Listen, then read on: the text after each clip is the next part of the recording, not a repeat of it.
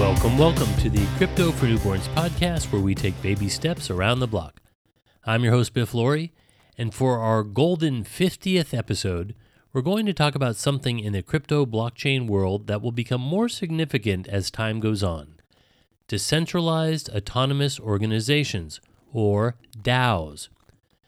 Not to be confused with the Dow Jones Industrial Average, also known as the Dow, and definitely not to be confused with the Dao, the Chinese term for the way or the path. So, what is a decentralized autonomous exchange? According to a Cointelegraph article, a DAO is an entity with no central leadership. Decisions get made from the bottom up, governed by a community organized around a specific set of rules enforced on a blockchain. DAOs are internet native organizations collectively owned and managed by their members. They have built in treasuries that are only accessible with the approval of their members. Decisions are made via proposals the group votes on during a specified period. Now, there are various ways to participate in such an organization, but basically, for you and me, that way would be through ownership of a token. There are three main steps in starting a DAO. Step one is smart contract creation. A quick reminder for Crypto for Newbornites a smart contract is a digital contract stored on a blockchain that is automatically executed when predetermined terms and conditions are met. In a DAO, a developer or group of developers must create the smart contract behind the DAO. Step 2 Funding. In general, crypto tokens are sold to raise funds, and in turn, token holders then have governing rights. Step 3 Deployment. Once everything is ready to go, the DAO needs to be deployed on the blockchain. From this point on, stakeholders, mainly token holders, decide on the future of the organization. So, why do we want or need decentralized autonomous organizations? The article goes on to point out the advantages. One is trust.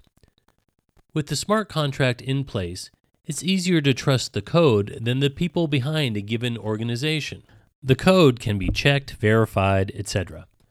How often with a centralized organization do you know the people, let alone the motives involved? Second is no hierarchical structure. Any token holder can propose an innovative idea, and the entire group can consider, modify, and improve on it. The main advantage of DAOs is that they offer a solution to the principal agent dilemma. This dilemma is a conflict in priorities between a person or group, the principal, and those making decisions and acting on their behalf, the agent. Hey, story of my life. Sounds like a great business model, right? Well, there's a flip side. According to Professor Wulf Kaal, there are potentially significant limitations. One issue is path dependencies.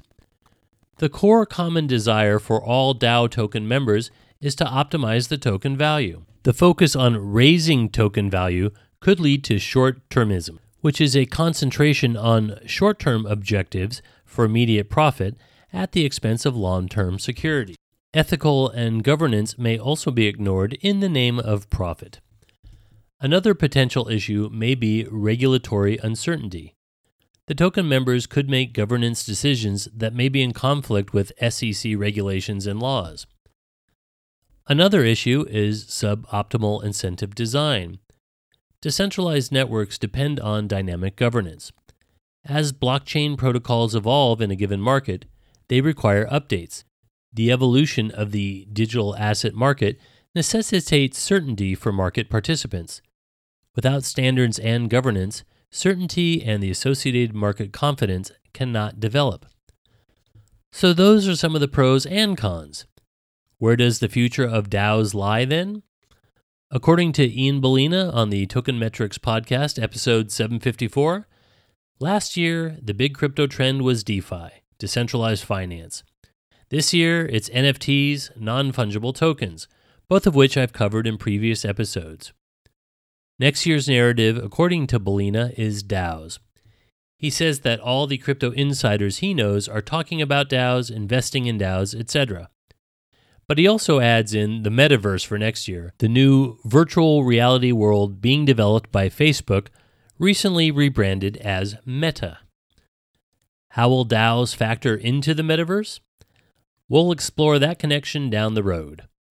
I'm your host, Biff Laurie, and you've been listening to the Crypto for Newborns podcast where we take baby steps around the block. Be sure to check out my show notes for the resource materials used for this episode. Thanks for tuning in.